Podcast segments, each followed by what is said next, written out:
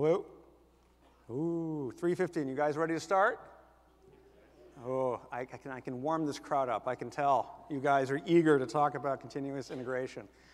Uh, welcome. Welcome to 2018 reInvent Conference. Um, Tuesday, I know you guys have already been to many conferences and many speaker talks, but thank you for coming to this one. I think it will be a good one. Um, I'm very excited to be giving this talk, and with me today I have Joe Fusich, who's a senior developer, and we're going to be giving the talk together. Um, Joe's really going to help me here at the end. We're going to do a live demo, which is always dicey, especially with the Wi-Fi. How's the Wi-Fi for everybody here? Yeah, it's okay. I'm hoping it stays throughout the, throughout the talk. Um, so we're going to talk about continuous integration today. We're going to do a little live demo. At the end, we'll take some questions at the end, if we have time, um, probably in the corner. Now, before I get going, a little, a little uh, room recognition. Who is using continuous integration today? Why are you guys here? That's great. That's great. Who, I should see binary here. Who's not using continuous integration today? All right. And how about those of you who'd like to use it better?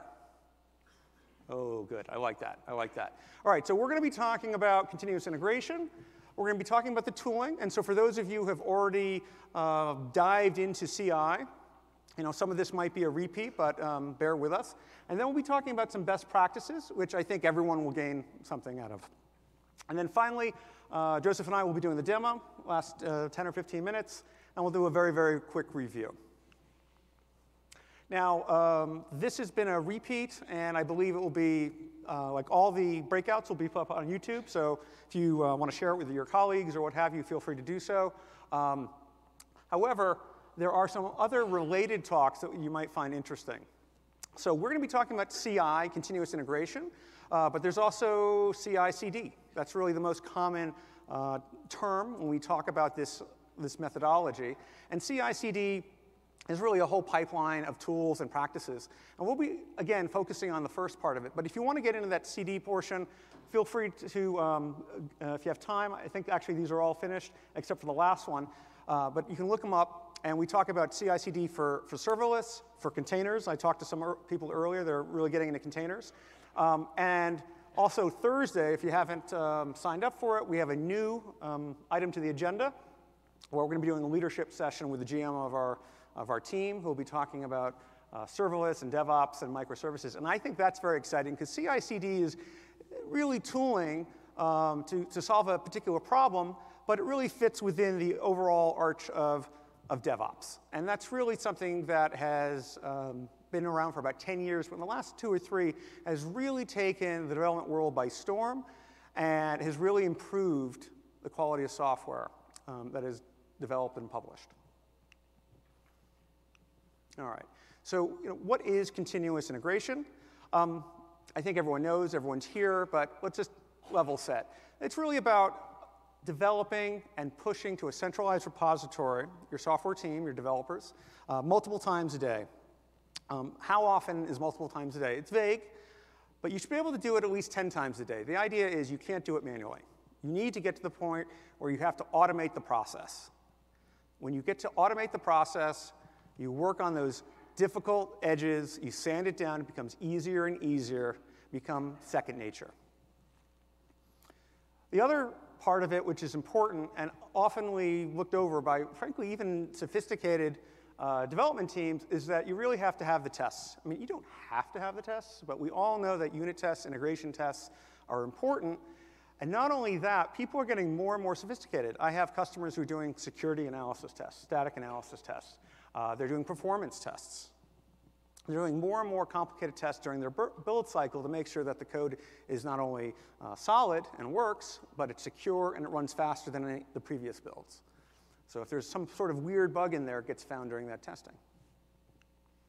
More modern definition might be simply that CI builds artifacts. And that's because it doesn't always have to be software. That's what we're going to be talking about today. But these tooling is extensible. It's very flexible and very general. And you can use it really for all sorts of things. For example, one of the slides will be talking about simply maintenance. CI can be part of your maintenance cycle where you update your libraries. Or you can do things of that nature. And it really, I'm not building code, but I am maintaining my code. I have customers who use CI to process to uh, tag, right? Uh, we're going to talk about Git quite a bit today. And when you commit, you have very options. You know, you can tag a release, you can, you can create branches, you can do all sorts of really cool things with Git. Um, but sometimes people forget, you know, to do the best practices. So you can automate that as well. All right, so when we get down to it, what are we really talking about? We're talking about this, this cycle, and this cycle is very similar to most DevOps cycles when you get down to it. It really is a microcosm of, of DevOps. Um, so developers are going to regularly check in code, and, and this is important to a shared central repository. I mean, I think that goes without saying, but um, it has to, be, uh, has to be shared and central. Now, we're going to be talking about Git today. Who, who is using Git? Yay, that's pretty good. I did a talk the other day, and we had a, a couple of holdouts. Anyone using Subversion, Subversion here? I got, a, I got one. Always one guy using Subversion. That's, that's okay. Um, we are going to be talking primarily about Git for the shared central repository because Git has taken the world by storm. Uh, it is the, it's open source, it's powerful, it's lightweight, uh, very much like Amazon, very, very extensible. Um, anyone know the history? Where did, who, who created Git? Right, right. It was developed simply for the Linux source code repository. And because it's, it's such a big repository and has so many committers, um, it really became a great tool for, for really all development teams. All right, so we're checking in very often, you know, up to 10 times a day. Whether we do that or not is up to our teams. Once those, uh, those commits happen, we're triggering an automated build. That will compile the code, or if you're using more modern uh, you know, languages like Python or Node, maybe we're simply doing some sort of check on the code base. But this is the, the build and test cycle. And obviously, the next part that is uh, critical is in the feedback loop is that developers get immediate feedback. The quicker, the better, right? Who doesn't write software, make a mistake, push it in, and if you don't get that feedback, you just keep going. And obviously, we're human, we make mistakes, and you know, 15 seconds later, I get the notice, oh, bad build, I'll go back and I'll, oh, what did I do? But you do need that very rapid feedback loop to make this effective. Now, this slide, just to go over some of the Amazon tooling we're going to be talking about today. Um, I'm not going to be talking about Cloud9. I'm not going to be talking in any depth about uh, Elastic Container Registry uh, which is used for containers and, and, Kubernetes and such forth. We are going to be focusing mostly on code commit and code build, but again, I'm happy to take uh, your questions offline and we can go into it. If people are not familiar with Cloud9, it's a web-based IDE that uh, Amazon uh, AWS supports. Um, and we also are going to be talking a little bit about um, CloudWatch near the, near the end, because I'm actually in our demo, we're going to do CI/CD, although we're really going to be talking about CI. Me see if this little, ah, it works. Excellent. I'm to need that later. This is the demo that we're to do, but even if it weren't the demo, this is very common. So again, we're to be focusing on the left side of this diagram, but your developer, he writes code, laptop, desktop, pushes the code. Once the code is pushed into the repository, we have that build cycle. After the build cycle, we have the test cycle. If possible, you're going to want to parallelize the tests. This is a, a, best practice. If you do it serially, you just lose time. It's not a bad thing, but it is, it is wasteful. That's where we're going to stop today. Then you have to push it out into your production, your development, your, your QA, your staging, whatever it is. Because developers not only want to know that the code built, they want to see it, right? They want to see it working. And again, part of the DevOps is small incremental changes, and you want to get that immediate feedback as a developer. You want to see the code working. It gives them satisfaction, and it gives them the ability to test it, right? So we're going to do, um, after the build, we're going to actually build a Docker container, which is going to be pushed into a container registry, which happens to be ECR. Um, and then the container registry is um, immediately going to kick off a push to a Kubernetes cluster. And Joseph's going to actually show you uh, how that looks, and if we have time, we can even build, go into the, the particulars. All right? So I've been talking how wonderful it is. Is there a way to sort of validate it? And there is, thankfully. There's been many, many uh, surveys and investigations into software best practices. Software, building software, while still very much an art, has been around for over 50 years, and many fine companies have done some great work on how to build software better. So last year, 2017, there was a DevOps report put out by Puppet. And some of the things that they found during that report is that teams that operate in a CI/CD model have significantly better code, uh, five times uh, better code. And why are we doing that? Why are they getting such better code? Simply because they're finding the bugs faster, right? By doing those tests immediately after you're pushing your code, you can see if there's something wrong. I mean, maybe if there's some subtle logic bug in there, you're not going to see it immediately, but generally you're going to find all the, the basic issues very much um, early in your development cycle. Because you can do that, you can also deliver faster because of the automation. Now, this is a huge number. I mean, I can't really comprehend this number. Hundreds of times faster um, from commit to deploy. I mean, that's impressive. And that's impressive if you're, you know, one guy in a garage, small team, large team. I mean, it really scales. Um, we, are not going to talk about Amazon's two pizza teams where we say, you know, they're scaling, but then they're scaling, right? There is a, a limit to the overhead of teams and how large they get. But in general, for any size teams, you're going to get a huge impact, hundreds of times um, from delivery. And then, as the developer's not worrying about the delivery process, because that's all been smoothed down, they get significantly more time, uh, 44%, almost 50%. It's like, poof, I get you know, an extra day in my week practically. Huge amounts of time. And actually, some of our teams who have done this, it, they don't always use it to write more code. Sometimes they'll use that extra time to increase their skills and become better developers. That's one thing you can work with your managers, right? Oh, I just saved us so much time. Let me, let me do this and that. Uh, but no, that's something that we do take seriously. Happy developers, right? They are the lifeblood of any company cranking out the software, and you want to keep them sharp, you want to maintain them, you want to keep them happy. And that's an important thing. That, that feedback loop not only improves the quality, but it does keep the development teams happier. And that's a big thing. A little bit of summary um, about teams that operate CI/CD. And you know, no matter how you look at it, this is really a win-win. It's a win for the developers who are writing the code. It's, winner, it's a win for the management teams um, and, your, and your enterprise. So, quick summary of you know, why are we doing this? Um, why operate CI, even if you're a small team? or if you're just a large team who, ha who hasn't adopted it yet. Um, by reducing the challenges, uh, by making things, this is one of the counterintuitive things of, of, DevOps, by doing the hard things often and frequent, you make them less hard, right? It used to be, and I'm old enough when I, I remember this quite clearly, it used to be we had these merge Fridays. And all the developers, you know, I'm working on my branch, you're working on your branch, and we get together, you know, at the end of the week, and we'd sort of you know, swap branches, so to speak. We would maybe do code reviews and we'd check things out, and then we'd try to do the merge.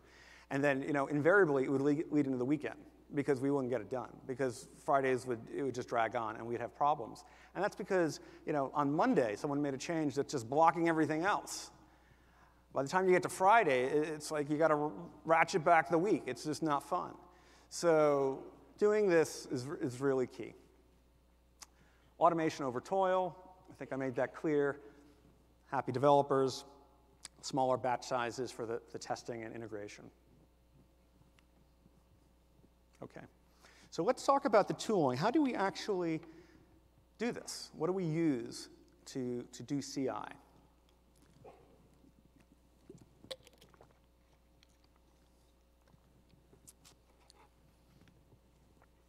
All right. Um, as mentioned, we're going to be using a Git compatible repository all right, that's sort of table stakes for today. Um, again, we'll talk about you know, the fellows who are using something older because they can still benefit. But in general, we're going to be talking about a Git compatible repository. So in AWS world, we have code commit. Um, it is a private repo. I'm going to talk about it in greater detail. Uh, private repo that lives in your account. Um, for the other Amazon tools, they expect a Git compatible repo, and we do support things like GitHub, probably the most popular one out there uh, GitHub Enterprise, Atlassian Bitbucket. And again, for people who are not using some of these major uh, tools um, by the other vendors, as long as you can create an artifact that you can push into S3, that's enough. Okay? S3 is very easy to work with. Um, and if you can get your, your code into that S3 bucket, we're okay. We can, use, we can use it and work with it. So once we get the code from wherever it is, some Git compatible repo, um, we build it and we build it and test it. And we're going to use code build, very imaginative name. it does the builds. And we're going to talk about that in more details. Now, one thing I do want to mention that we're talking about tooling, Jenkins is extremely popular. It is the most popular open source build uh, pipeline tool out there. Who uses Jenkins? Who doesn't want to use Jenkins? Right? no.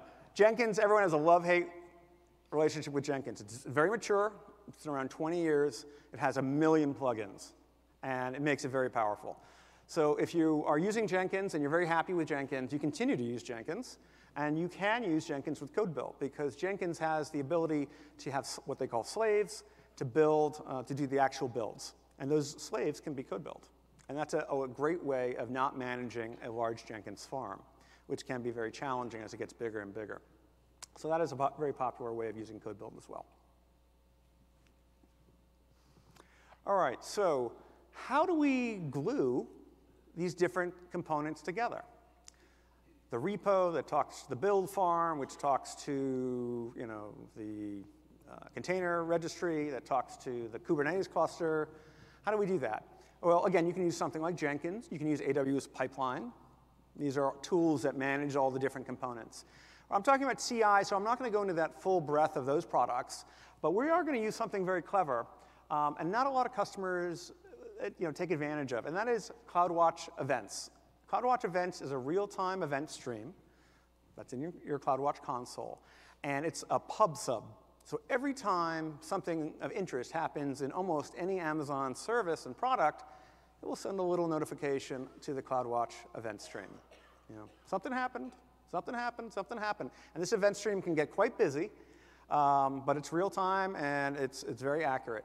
So what we're to do is we're to use the CloudWatch event stream to look for code commits. Someone pushed a new code commit. I'm to do something. What am I to do? I'm to kick off a build. Oh, my build is done. Now what am I to do? I'm to take that build artifact, I'm to push it to a, a registry. Okay, I did that. Now what do I do? I'm to kick off my Kubernetes upgrade. So CloudWatch Event Stream is very, very powerful. I think my, myself, I don't think customers use it enough. Uh, very inexpensive, and it's there regardless if you use it or not. So might as well use it. I'm going to use it in our little CI/CD pipeline here, and I'm going to create my own pipeline using CloudWatch events. So it's very easy, um, very inexpensive, and very, very powerful. And one of the things we're going to do is the events are going to look for those commits, and we're going to fire off um, Lambda functions, and we're going to update a Slack um, interface, right? Um, who, who uses Slack? I love this. Almost everybody.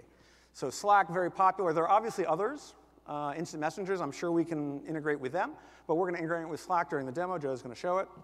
And uh, you can do really anything. You can also do things like email and, and text messaging or, or, whatever you want to do to notify your dev community. Because you, again, what do you want to have? You want to have that quick feedback loop.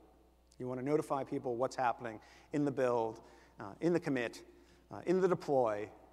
You want your development team to be up to date. All right, so let's get into the particulars of the products. So code commit, uh, Amazon's version of Git. It is compatible it's a private repository, which is very nice. You don't have to worry about the security as long as you're uh, doing your IAM privileges right. Do remember that Git is a central repository, though. So if you have a large development team, you might have to have um, either users or some sort of cross-account role so they can get into the particular account where the repository is being uh, served up. Backed by S3. Um, how many nines? We all know. How many nines in S3? 11 nines. There is nothing more durable than S3. So your code is not going anywhere. I'm not saying you don't make backups or what have you, but I'm just saying S3 is very, very durable. We don't have to worry about you know, losing a copy or a disk drive failing. So your code's backed by S3, which means we get to inherit all the cool S3 things, including the scalability, right? So if you're doing a small code repository, a 50 meg code repository, or something that's in the gigabytes, it really doesn't matter. You can store anything anytime. I don't think we'll have time to go into it, but Joseph's told me stories how in the beginning people would not store code into their into their code commit repositories. They do it all sorts of things, trying to do a little arbitrage and, and save a few bucks on, uh, on their storage fees. Because you can put anything into code commit, it doesn't really matter. You can put images and files and all sorts of crazy things. Um, but that, that is uh, not something you do today. You use it for code. All right.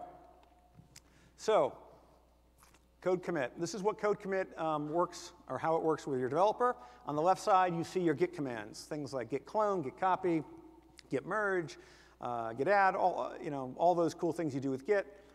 And on the right, we'll see uh, the code commit service. There's pretty much a one-to-one -one relationship. The developer does not have to learn anything new by using code commit. It is, it is compatible.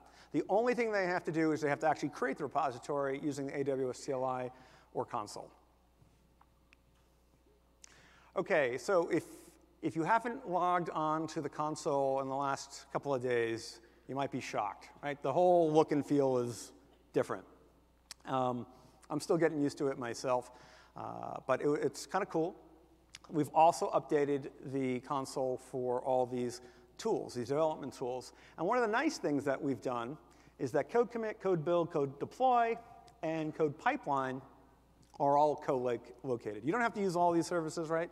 But the point is, if you're going to use one, you might use another one, and now they're all um, within a click of each other. Very easy. You don't have to go hop out of the console and hop back in.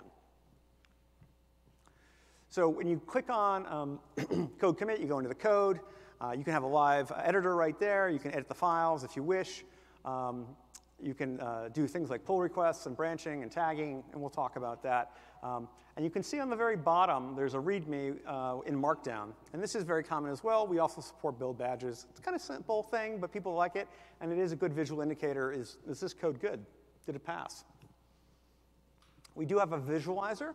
So one of the nice things about Git is the branch structure. Branches are very lightweight. They're just pointers to um, commit references and hashes. So you can have many, many branches going on, and I'm not going to talk about the best strategy for that because that's actually another talk on, unto itself. Um, but people generally have multiple branches. They'll have a master branch, they might have a, a fixed branch, they might have a, you know, the, the next, um, uh, next feature branch, things of that nature. And you do need to know how these things are merging back together. So the visualizer is very, very nice. The other thing that's been um, very popular for Git and Git compatible repositories is the ability to do pull requests.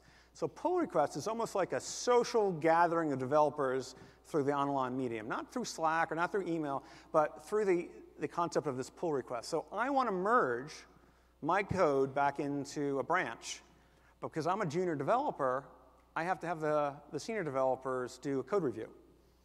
And this is forcing a good practice where I just don't get to merge and push my code into the branch, right? I may have done something silly, right? I may have, you know, maybe I don't know exactly what I'm doing or I'm not following best practices. I don't have my comments in the right place. Whatever it might be, a pull request is not an immediate merge. It's a gatekeeper, which allows the senior team uh, to review my code or the project leader. So we do a pull request from one branch into another, and then what happens is we'll, you know, we'll show you, we'll kick off maybe an email, a Slack notification. People say, okay, I got some new code. I get to review it as a senior developer, and then I can improve it. It's been around, I think, for a little over a year, um, but it's been very popular in the Git community, and it is best practice, right? We just don't want people pushing code if, if, uh, if we can avoid it into our branches, and particularly into our production branch, without it being code reviewed. Within the pull request, you have the ability, again, as the senior developer or even the person who initiated the request to do comments. You know, what, what's, what is this request for? Um, and then the senior developer can comment on the line of code. Say like, this is not good code, um, or you know, you know, this is great code. But the point being is you can go right into the code and, and make comments right there. So we do have notifications, again, part of the feedback loop. So as soon as someone does, for example, a pull request, um, I can, I think at the bottom, have an email sent out to my account saying there, you know, I'm the senior guy, I get to see the pull requests, or whoever the, the reviewers are. Here's an example of the email. It's just a simple trigger. Little nice hot link in there that will take me to the console if I can approve the request or deny it. And that's part of the notification. All right, let's move on to code build. So code build is that managed build service. Um, it works by creating a new environment, you know, a new instance. This instance uh, generally will run in an Amazon service account, so you do not have to manage it. And it exists only for the duration of the build. So if I'm doing multiple builds, I'm creating multiple instances. And each one is clean, and there are no dependencies on the other one. So every time I get that build, I know it's a good build. right? I'm not like having some libraries hang around or what have you. And that's an important thing. Continuous scaling, right? I can kick off as many builds as my account allows me. It's 20 as default, but you know, I can always raise that limit and I can have whatever, 50, 100 builds going at the same time. You pay by the minute, and um, as soon as the, the build is done, um, the clock stops and you can move on. It's extensible. We're going to show you what, the, what, what this means. Um, it means that you can use, as I mentioned, you can use code build to do things like maintenance. It doesn't have to just build something. It really can do anything that you want to script. And we'll give you an example of that in a minute. A few other features of code build. Uh, webhook support, so if you're not using CodeCommit, but you're using uh, you know, Atlassian, you're using uh, GitHub, GitHub Enterprise, et cetera, um, they can have webhooks that, that go right into code build. Uh, multiple input repos and outputs on the same build instance. So for example, I don't know, I'm building something that has uh, maybe debug uh, flags or debug features in, in, the, in the output, and then I also have an optimized um, compiled version. That that's certainly possible. I mentioned by default it goes into a service account, but you can also have it in your VPC because you want to leverage things in your VPC. I want to push to a cluster that's running in my VPC, so that's an option. You can use environmental variables and also secrets from parameter store, which is a nice thing of the build process. And because every time it's a new build, well, that's great for security and that's great for cleanliness, the fact is I might lose some intermediate artifacts or libraries that I need in my build. So I can use a cache, right now it's S3, um, for speeding things up. So what does code build support out of the box? So both Windows and Linux, and there are many, many standard environments you can see here. Um, now, what if I'm, you know, an Erlang net? I say that because I'm an Erlang net. But what if you're, you know, you're not doing something that's in the standard build? Well, that's why we have Docker in Red. If you want to build your own custom environment with your own language or your own runtime, go ahead. As long as it works within a container, you can build your own customized environment. And in fact, for the demo, I did that because I took a standard Golang and I wanted to add some Kubernetes uh, tooling so I can push to a Kubernetes cluster. So I just built a little custom environment. It builds my Golang and then pushes to Kubernetes. All right, so this is what the projects look like. You can see that they're the ability to handle multiple source uh, providers there for GitHub, code commit, code pipeline, et cetera. Um, you have the ability to obviously customize the environment. You can do small, medium, large build environments. So here's the, the baseline with three gig of memory, two vCPUs. You can go to four, four CPUs. You can go to eight vCPUs. And it goes a half a cent a minute, one penny a minute, and two cents a minute and also the, the memory scales as well. I believe it goes from uh, 3 to 5 to 16, or 3 to 7 to 16. But the, the memory also scales as you go bigger, obviously. And the bigger machines are typically faster, um, and very often it might be better to go bigger, less time, and it's, it's better for everyone. Okay, so I chick, excuse me, I choose my, my build environment, you can do the managed ones on the upper left, or again, you can click on my custom ones. So I'm going to go to Amazon ECR. I'm going to build my, my own custom um, build environment. So the way the builds work is that there is a Linux or Windows host that um, gets created for you, but then we, we pull down a container which has the build environment in it. So it is using Docker under the hood. Obviously, you get to see how the builds are going. Are they in progress? Are they failed? Are they succeeded? There's all sorts of hyperlinks to go and get more details. Um, obviously, you want to see green. Green is good. But if you do have a problem, um, um, or not a problem, but if you do want to also check out the status, you can go very, very detailed. So you see all the phases on the left? Those are all the things that the, the environment's doing for you. Um, the provisioning is, you can see at 38 seconds is one of the biggest ones. That's creating the machine for you. So we can't, uh, you know, we, we, can improve that a little bit. Uh, then we download the source code, we install it, we do pre-build, build, post-build, and some other things. And if you want to optimize your build, you can go in here and see those different phases. Obviously, the logs of your build. And the logs are also sent to CloudWatch. On the left is the console, which is kind of cool. You can go right there and just look at it. But you can also go to CloudWatch. Many people use CloudWatch, um, so you have that option. All right, now we get into some of the fun stuff.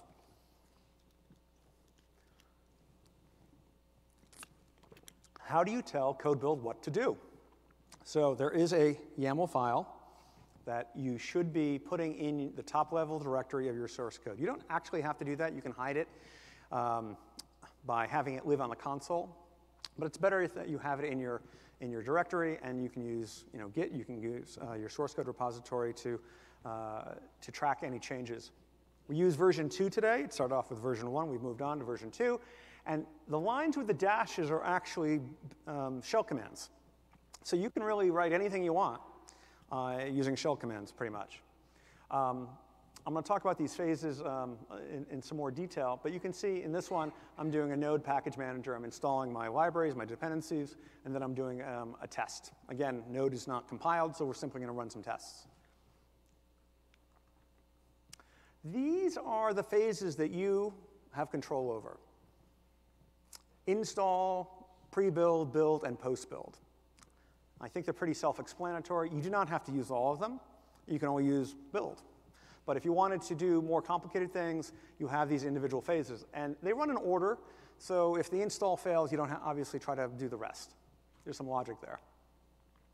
Here is a more complicated and maybe more realistic build, again for containers, my container friends out there. In this one, under pre-build, I am logging into the ECR, which is the Elastic Container Registry. All right, I'm using actually an Amazon command there from our CLI. I'm getting a tag, um, which I'm going to use to tag the container. And then I build it using Docker build. And then in post-build, I'm pushing the built container out to the registry. So th this is only relevant, obviously, if you're using containers, but it's becoming more and more popular. So I just wanted to show you guys an example of this. Clearly, you get to track on how many builds you do, uh, the average time that it takes, et cetera, et cetera. It is good to track you know, what's going on in your environment always.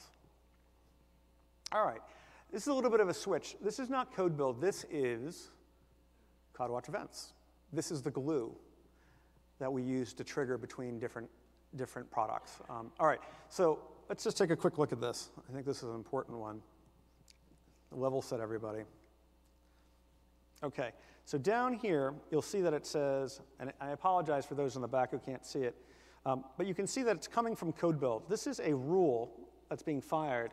As long as the source um, is coming from code build and we're looking at, for example, various build statuses, you know, in progress, succeeded, failed, or stopped. So basically, any kind of build that's happening, um, what we're going to do, we're going to take that event, and if you can see in the upper right, in this case, we're going to copy out um, the output of that event, and we're going to put it into our Slack channel. So this is how I'm using CloudWatch events as my glue. All right, something happens, okay, I'm going to trigger an update on my Slack channel. Something happens, I'm going to you know, push it to the registry. And these are happening whether you have it or not, right? It's real time. So I, as I say, feel free to use it. All right, so the last, I don't know, 20 minutes, we've been talking mostly about Amazon products, uh, how we can use those products to help you in your CI uh, pipeline.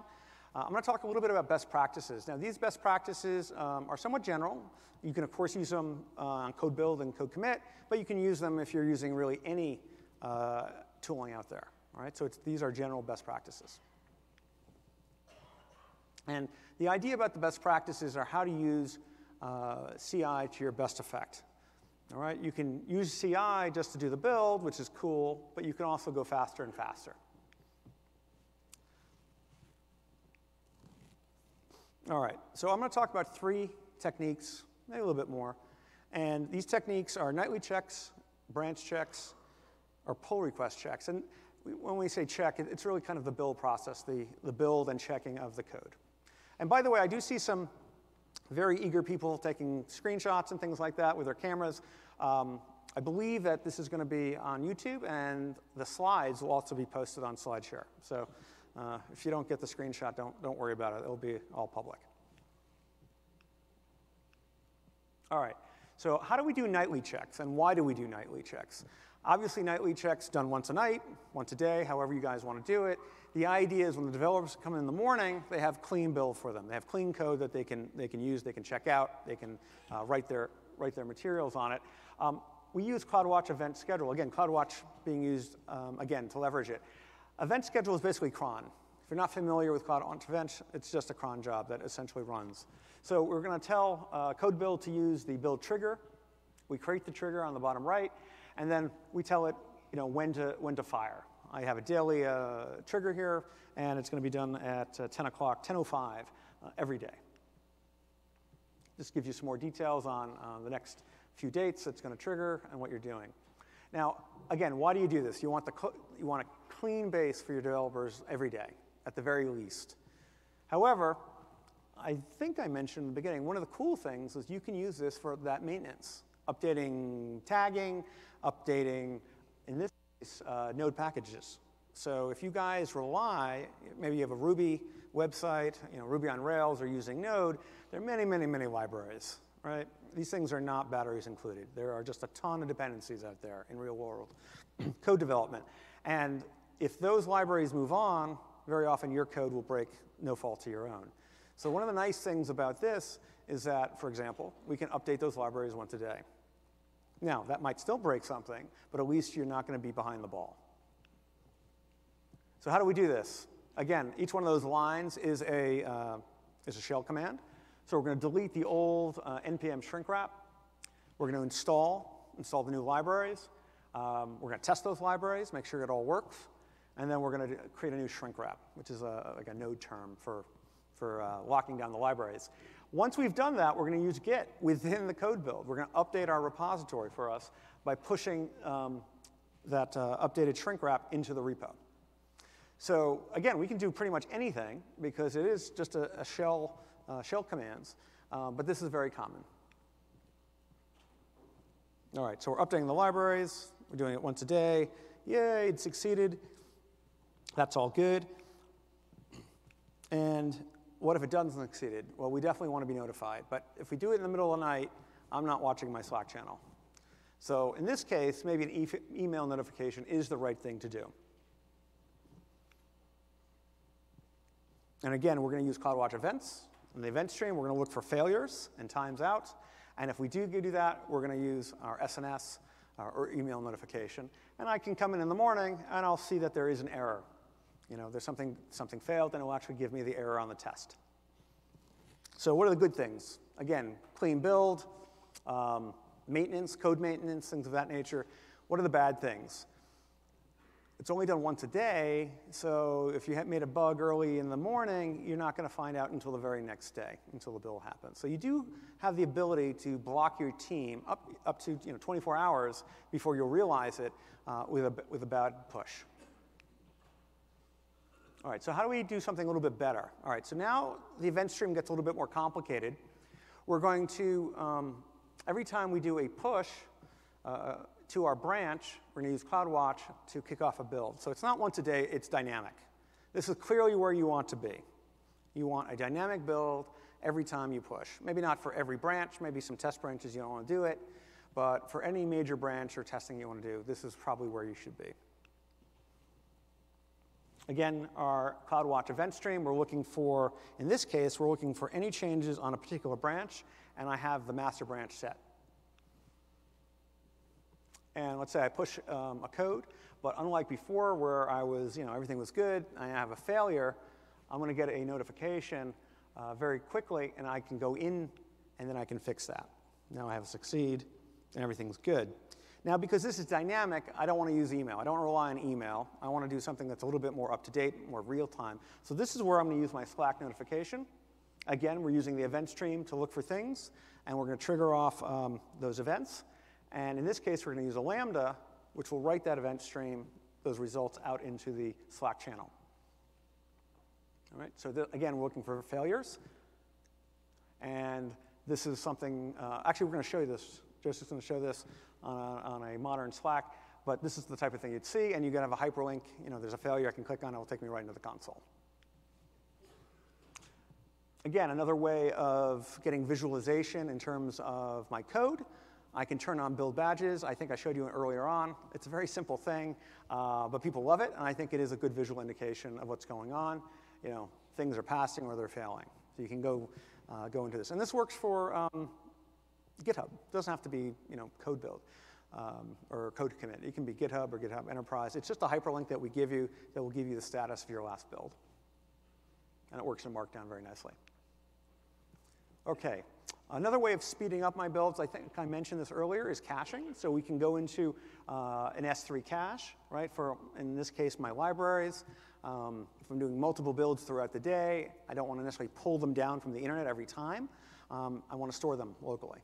Uh, they're not going to change you know, more than once a day, so I can do that, and I'll just simply use an S3 bucket.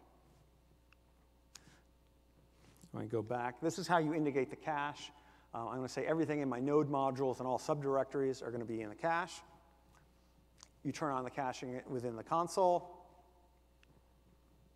Um, and then here's the example. So without the cache, it takes about 12 seconds to pull down all the libraries. I know, 12 seconds, it's not the end of the world, but we can improve it.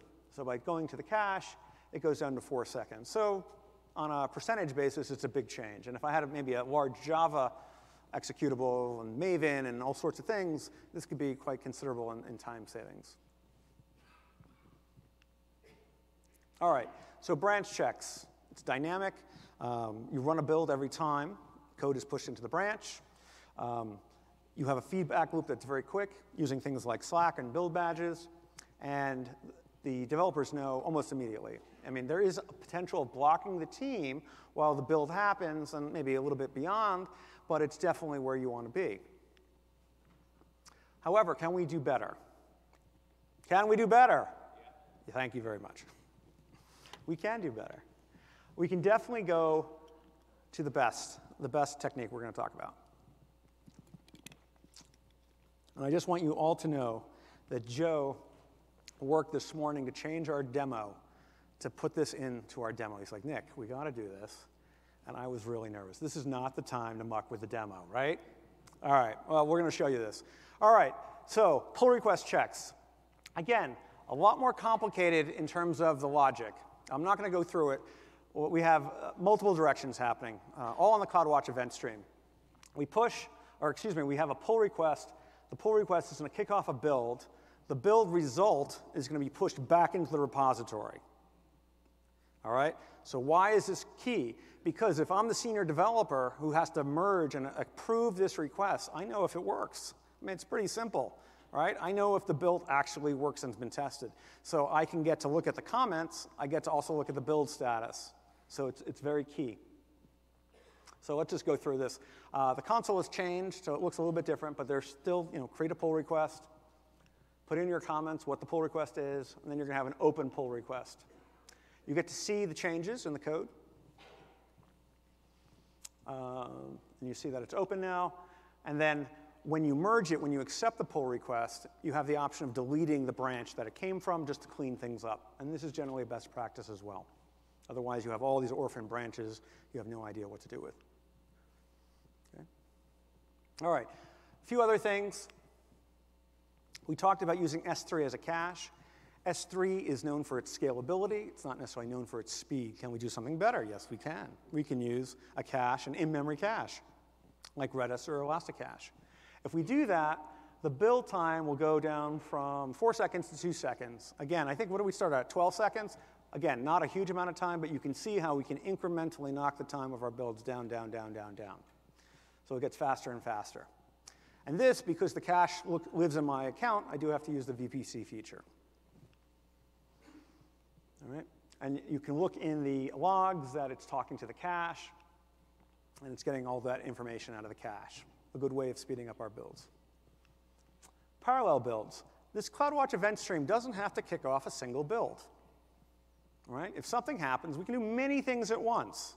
Now, it doesn't always make sense to do many things at once, but if I can do things like aesthetic analysis, um, maybe I can also do things like a security check, or I can do uh, you know, various things. If I can break them out as parallel builds or parallel tests, it's in my benefit to do so.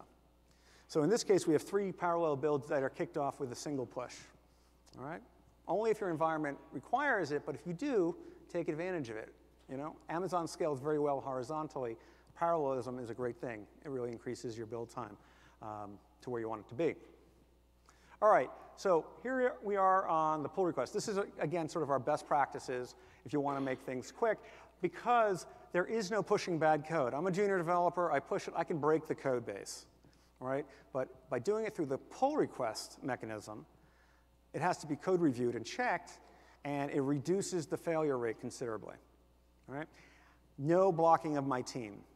Now, can I push a request and someone makes a mistake and approves it? Of course, right? There is, again, we're humans. But in terms of automating and checking ourselves, this is, this is really, again, where you want to be. Quite sophisticated um, and, and recommend best practice. But if you don't get here, certainly do the dynamic builds. I love those you know, nightly builds, but really that was like so last year. Let's move on. Let's get to, to the dynamic builds. That's where you want to be. All right, so we're going to move to the demo. Um, let me uh, set this up. Give me a few minutes. Live demo, always a problem. All right.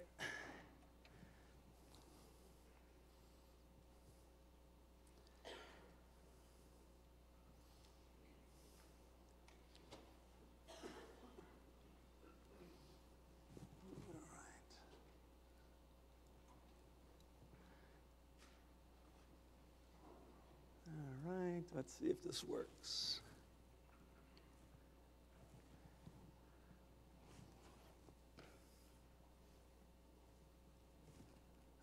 You guys see my screen? All right. So I am at a terminal, and I am going to clone down a repository.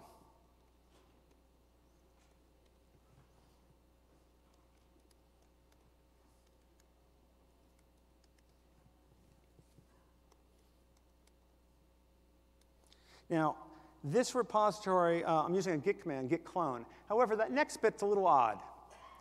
All right, you probably haven't seen that before. Git clone, usually a URL. I'm not using that because what I am using is I am using a helper, a Git helper, which integrates very nicely with code commit. So I don't have to write some crazy code commit URL. I can use this helper function. Uh, it's very easy. It's on uh, AWS Labs on GitHub. You can use it, and it makes it much easier to interface with your repositories. The other thing that it does is that it allows me to pull down my repositories using IAM credentials, all right, IAM users. So I don't necessarily have to pull it down as the primary user. I could have created a uh, user that maybe, in my case, I think it's user demo. And user demo has certain privileges associated with it. For example, I can hit the tab, user demo wait for the Wi-Fi to refresh. But user demo has the ability to go into my account, but you see the deny, I can't push onto a particular branch because I'm a junior guy, I don't know what I'm doing. So I can have a team and I can give out the particular uh, user credentials and I can make sure that to the junior guys, I'm forcing them to do pull requests because they can't push to the, to the master branch. They have no choice. So this is a nice way of leveraging IAM credentials and other aspects of the Amazon platform. All right, so I'm down. I've uh, pulled down my, uh, my code.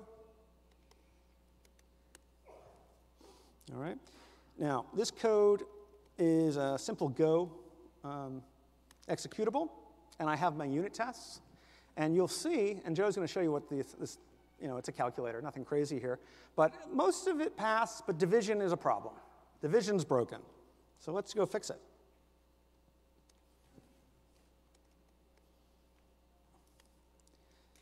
And the reason division is a problem is that I, I made a mistake. I'm a junior guy, I was all nervous. You know, I, I worked on the calculator really hard, but I, I made a boo boo. So I put in addition. So let's fix it. What, who can tell me? What, what do I do next? I commit. All right, I got to commit. I made a change.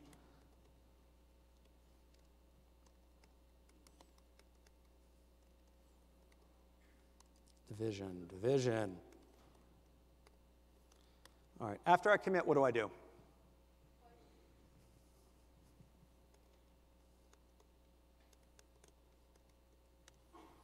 All right, push. I'm all set, right?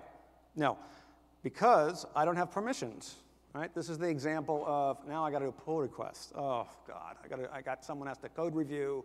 Uh, all right, it's okay. It will be okay. So what I'm going to do is I'm going to check out a branch. I'm going to call it my hotfix branch.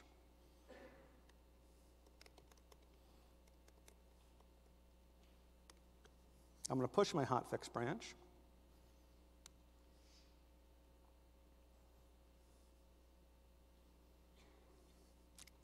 And by the way, here's my little, it's busted, right? Because division's busted. So let me go up here. I want to create my pull request. And I want to go from hotfix, right? That was the branch I made.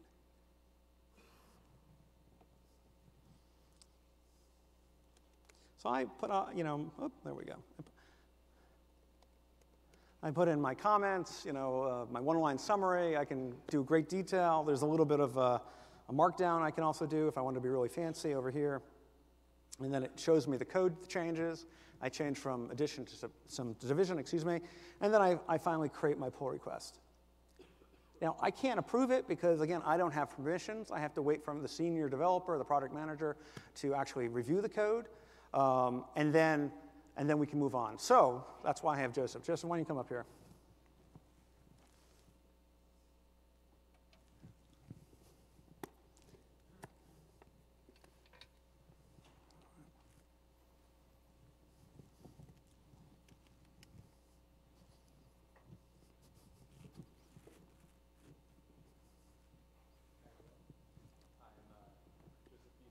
I am a Oh, there we go. I am a senior engineer on AWS Code Tools, um, specifically focusing on AWS Code Build. And uh, today I'm doing something I'm quite familiar with in my day-to-day -day job, and that is a pull request. So my colleague Nick here said that he sent me a pull request for the Hello World repository. So we're just gonna go have a look at that real quick and hopefully not contend with the other 50,000 people on the Wi-Fi too much. So we see we have a pull request here for a bug. So we're going to take a look at that real quick. And over here in the changes, we can take a look at the diff. We can see that changing addition to division is probably something that we should do since this is supposed to be division. So we're going to go ahead and merge this change. And we'll go ahead and clean up the branch as well so we don't leave that lying around. And I don't know if you actually noticed it, but in the comments down here, we can see that all of the pull request checks succeeded. So like the best practices Nick was talking about, what we actually did is we ran all of the unit tests as soon as the pull request was created. So when I go to look at the pull request, I don't have to make a copy of the code and run the unit test myself or just ship it and hope that they all pass. I have some confidence that they do indeed work. So we talked a little bit about notifications. So how do we know what's going on with the state of the code? How does the rest of the team get to know about this? So one of the ways we talked about is Slack notifications. So if we go over here to our Slack, we can actually see, well, we can see a lot of things. We can see that we have a build in progress here. So this is the build that was just kicked off by me merging the pull request. And we have a nice link here that we can take and go look at the code build console and see that the build is currently in progress. So while that runs, I'm going to show you the application itself really quick. It's nothing fancy, it's just a calculator. But we were supposedly fixing division, so let's just double check and see what's going on with division. And yes, it is indeed not doing division. So this is a good fix. It's definitely something we should have shipped. So how else could we have found out that this was in a broken state? Well, we talked about build badges earlier. Um, so this is on the Hello World repository itself. Any member of the team could have gone and looked at the repository and seen that, hey, the tip of master is not building correctly. Something is wrong here. So now that we've merged that pull request, we've started that build, let's go check on the build itself. So what this build is actually doing is we're running all of the unit tests again, and we're packaging up the application into a Docker container. And after we do that, after we create the Docker container, we're going to deploy it out through Kubernetes to our development cluster, which is, which is where our little demo app is currently running. So, and we can see that actually the build is just about completed. That was perfect timing. And so now, now that that's completed, we can go back over to Slack and we can see that, oh, we have a new notification telling us that the build is passing. Everyone on the team knows it now. Nick knows it if he was watching Slack. And we see a bunch of other stuff here from Kubernetes. And if we go back over to the repository, say someone else on the team just wanted to see what's going on with master, we can see that it is now passing. And if we go back over to our little application here, let's just double check that 9 divided by 9 is indeed 1. So that's, that's good. So that means it went out. So again, if you were watching closely, you saw that all I actually had to do here was merge the pull request. I didn't have to really do anything else. All of the automation was done for me. I knew that the test passed before I even merged it, and then it was built and it was deployed out to our development stack all automatically. And with that, I will turn things back over to Nick here. All right, come on, that was a live demo. Come on. All right.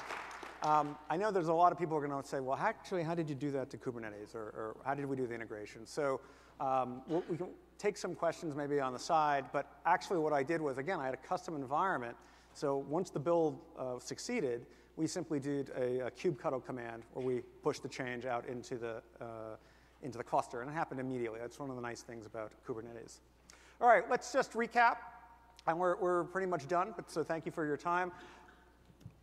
Automate the boring stuff. Things that you have to do and you can script, please do that. It's part of the DevOps uh, culture and cycle, and CI is, is really table stakes for all of it.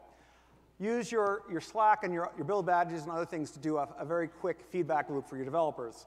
Build faster if you can, use the caching that I talked about, um, and parallel builds.